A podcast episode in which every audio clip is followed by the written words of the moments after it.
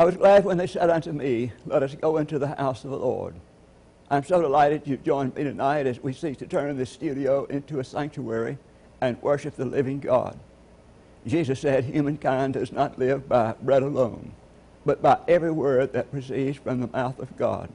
With that understanding, we have our worship this evening. My name is Hal Brady, and I want to welcome you and thank you for joining me. Our scripture lesson tonight comes from Paul's letter to the Philippians, chapter 2, beginning at verse 1.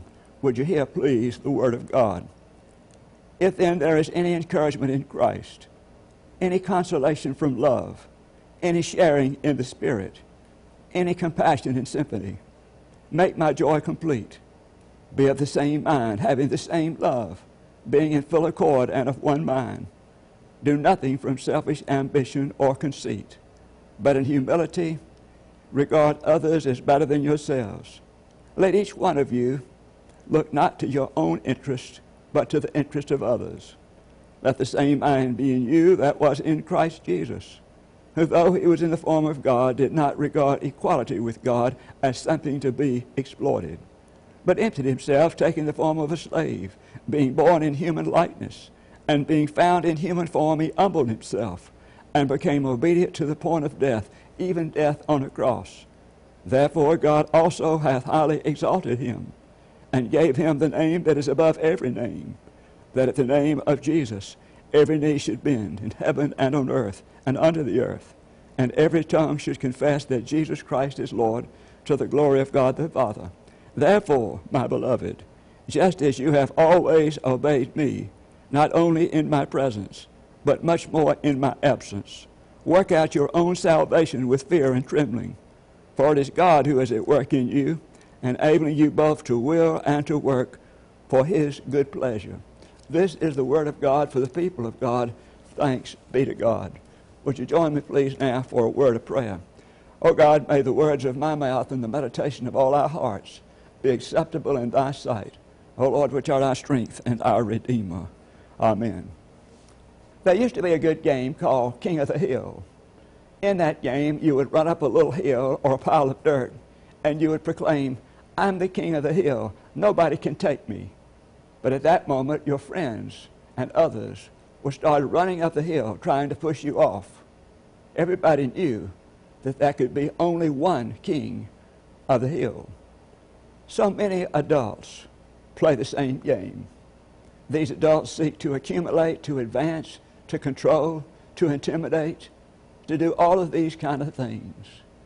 But the Apostle Paul said, We've got it all backward. We've got it all wrong. What did he say? This is what he said Let the same mind be in you that was also in Christ Jesus. The Apostle Paul was concerned that certain rivalries were destroying the peace and harmony and unity of the Philippian church. Many people were stressing their own disputes and their self exaltation.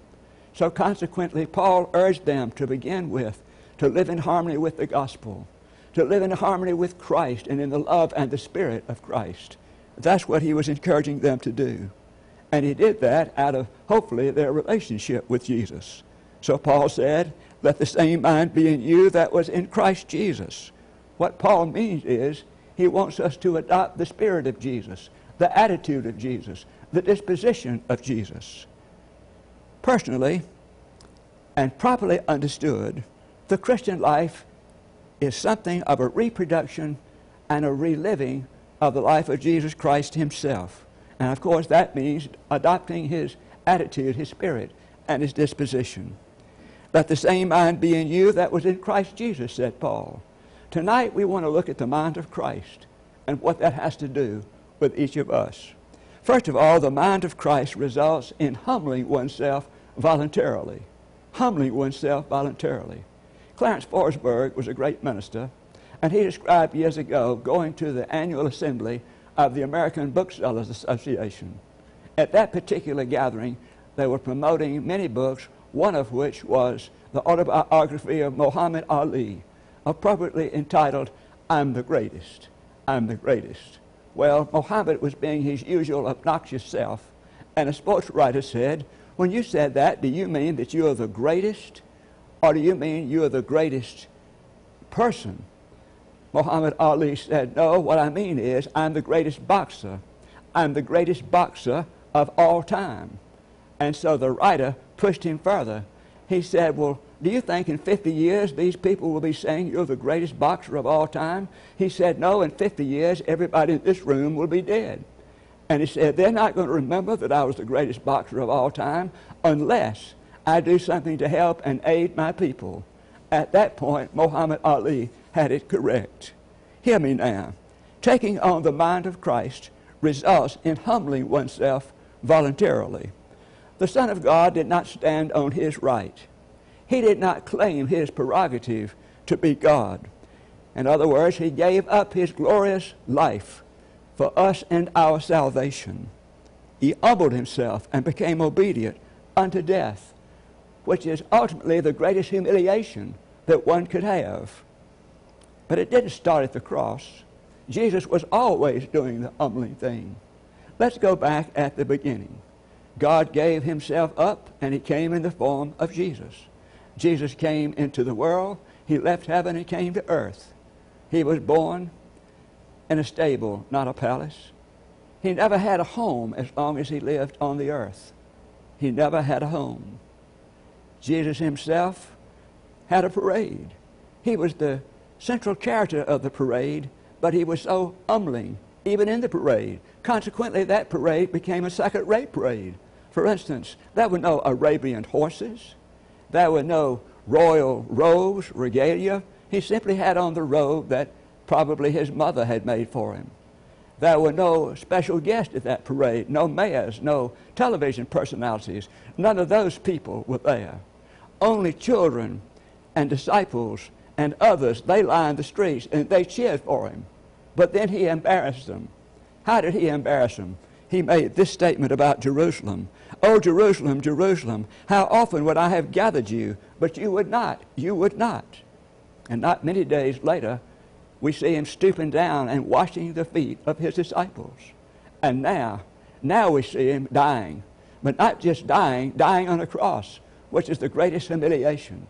Here it was that his life began in the glories of heaven and is ending in the depths of humiliation on the cross. Again, I want you to understand the descent of his life. Christ Jesus existed in the form of God. He did not clutch equality with God. He emptied himself. He took the form of a slave. He became a man. He humbled himself even to the point of death, and the death on the cross. As I said, something that began so gloriously ended with such great humiliation on the cross. So, what prompts humility within me?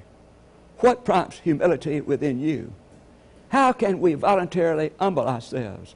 We can only do it if we have gratitude for what Christ has done for us in that he sought to bring us to salvation, to bring us to salvation. The young soldier was not even aware that he was on the camera. The young soldier was simply standing there in the Vietnam Veterans Memorial. He was in deep contemplation. He was looking at the names of the American soldiers who had died in Vietnam on the black granite. He was simply moving his hand across the name of one of them, and he was simply saying, He died for me. And then tears welled up in his eyes as he continued to run his hand across his friend's name. He died for me. He died for me. Dr. John Killinger said, when he was moving from a six year pastorate in Lynchburg, Virginia, he said one of his parishioners, who was a librarian, came to him and said, I'd like to have a word with you and give you a word of advice. She said, Talk about Jesus. Concentrate on Jesus. When you talk about Jesus, different things happen. Something happens unusual. Now, you can talk about many things, and you do well talking about all of these things. But she says you need to talk about Jesus. Talk about Jesus. Because when you talk about Jesus, all of these other things don't seem to amount to too much. The truth of the matter is, a humble heart, a heart of thanksgiving, always is humble. When a heart is thankful, it's always humble. Now I want you to think about this. Think about what Jesus could have taken when he was in the world. He could have conquered the world by force. God had given him all the power. He could have conquered the world by doing the sensational. Didn't Satan say to him, Go up on the pinnacle of that temple and jump off? And don't worry about it because the angels are going to be in charge of you and they will protect you lest your foot hit a stone. And then he could have used his power to put bread in a hungry world. People will always follow somebody who can give them bread. But he didn't do any of these things. What did he choose? He chose a towel. Jesus was a servant. He was not ashamed to be a servant. And that's something all of us need to grapple with. You remember what he said, let the same mind be in you which was in Christ Jesus. And then secondly, the mind of Christ involves putting the interest of others above our own interest. Now, Paul was very clear about this. I want you to hear again this third and fourth verse of our text. Listen to what he says. Paul says, Do nothing from selfish ambition or conceit, but in humility regard others as better than yourselves. Let each one of you look not to your own interest, but to the interest of others. Now, to understand what Paul is saying here, we need to come to some kind of understanding of what he thought humility really was. Humility is not the result of low self esteem. There are people in this world that would have us focus solely on our unworthiness. They would have us focus on just being a worm. But we need to understand real humility is not beating ourselves down. Real humility is simply recognizing with ourselves and with others that the things we do that are halfway decent are the result of the grace of God and not due to any proudness of our own. And then humility is not comparing ourselves with others. It's not comparing ourselves with others. God created every one of us in a unique way. We are one of a kind. There is nobody else exactly like us with our same background, our same family, our same thoughts, our same dreams and goals. There's nobody else like us. Each one of us is a great part of the majesty of God. The majesty of God. We are God's masterpiece. Some years ago, somebody called me. They knew I was an SAE at Georgia in that fraternity and they wanted me to recommend their son for the rush that year. I was happy to do it because I knew that was a good boy. But let me tell you, I would not only have recommended him, I would have recommended anybody else because all of us are unique masterpieces of God. Every one of us is unique and different. Do you know in The Lion King, there is a moment in that picture when Simba decides he makes a really delicate decision. He decides he's not going to be the king. He had watched his father die and he felt guilty, and so he had run away. But then his father, in a vision, says something like this to Simba. He said, You have forgotten me. Simba says, No, I haven't forgotten you. I love you. I miss you.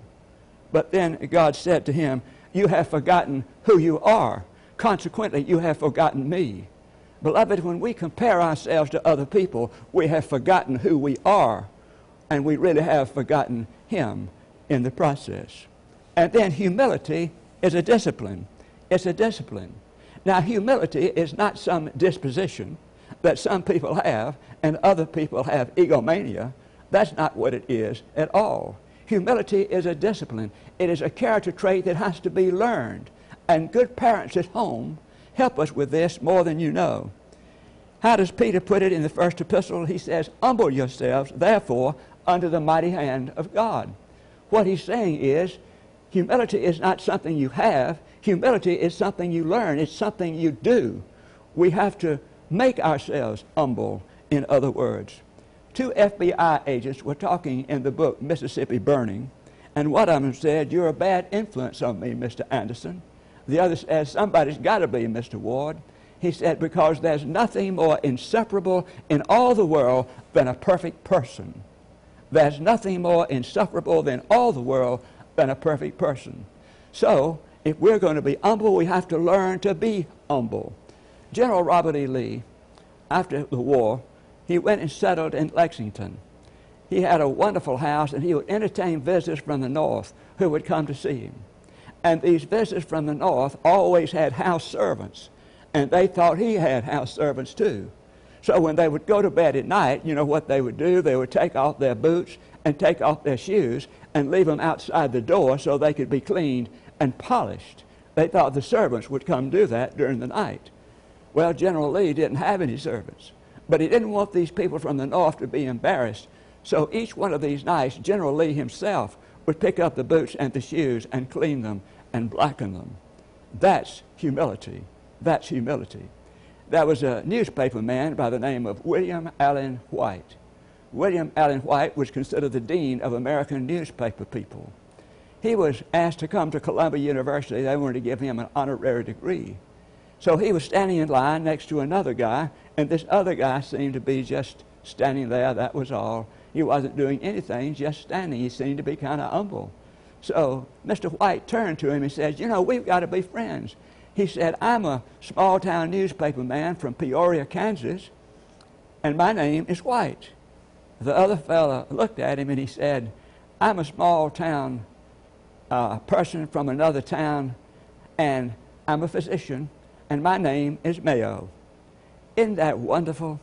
Whenever we are to compare ourselves with others and to deal with others, we're supposed to be looking at the example of Jesus Christ. That's what he told us to do. Let Jesus Christ be your example as to how you live. Now, somebody had a marvelous imagination. They imagined how it was with Jesus in the upper room with his disciples on the night before his crucifixion. This is what they imagined. Jesus was talking to them, and Jesus said something like this He said, A new commandment I give to you that you love one another, that you love one another. And he said, By this love, all men will know that you are my disciples. All men will know that you are my disciples. So, here's what the disciples responded to Jesus. This is what they said. Simon Peter said, Do we have to write this down? Andrew said, Will this be on the next test? James said, something like this Does the spelling count? Philip said, Do you have to know it word for word? Matthew said, When do we get out of here? John said, Does this apply to all of us? Thomas said, I doubt this is going to work. Judas said, Why don't we get real? This is not real. And then we're told Jesus wept. Jesus wept. So if we're going to be humble people, we have to put the interest of others above our own interest. And then one other thing here the mind of Christ means exalting God. It means exalting God. We're told in this scripture that every knee shall bend. So what happens? Sometimes we think in this world that we have bent our knees to God. And yet, if we are honest, we can see patterns in our lives that help us to realize that we haven't really and truly given and bended our knees to Christ in every area of our lives.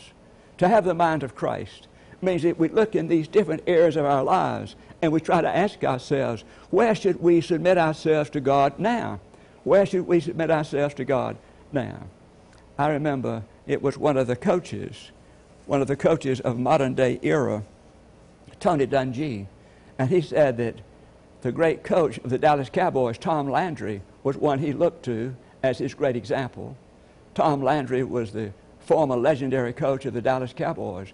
He said he was impressed with Landry not so much because of his won and loss record, he was impressed with him because he was never at the center of attention.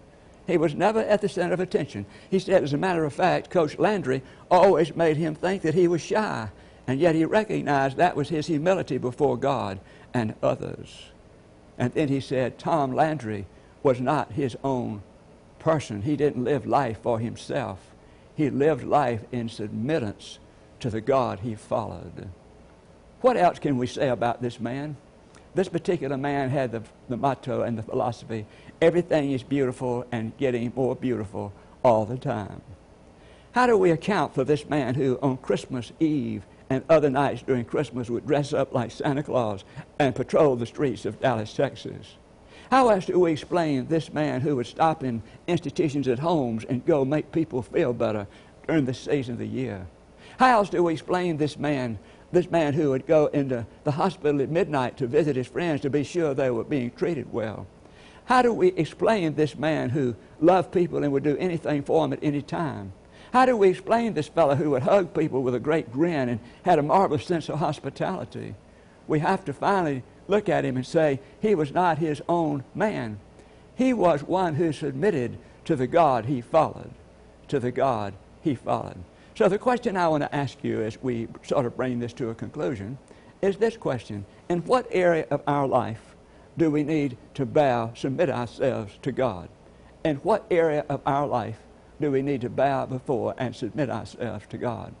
Now, here are a number of possibilities, and I just want to mention them. First of all, there's the area of idols. Anything we put before God is an idol. There's the area of discipline. Most of our spiritual problems result from a lack of discipline. There is the area of attitude. So many of us just do not believe that God is the God of the great possibility. We don't believe that God can do the things that the Scripture says He can do. And then there's the area of trust. How do we actually turn loose our own understanding and grasp of things to simply rely on God. And then there's the area of you name it. And what area do you need to bow before God at the moment? What was it that Paul said? He said, Let the same mind be in you that was also in Christ Jesus. Let us pray. Lord, we're so grateful for this passage of Scripture that reminds us of the holiness and yet the humanhood of our Lord Jesus. We're grateful, O oh God, for what He means to us, for what He means to others. We are grateful for the powerful truth of the Word of God that proclaims what He means. We pray, O oh God, you'd open our lives to receive Him again and again and again. We ask that you would use us to empower others to be your people and to know the one we know is life. It's in His name. Amen.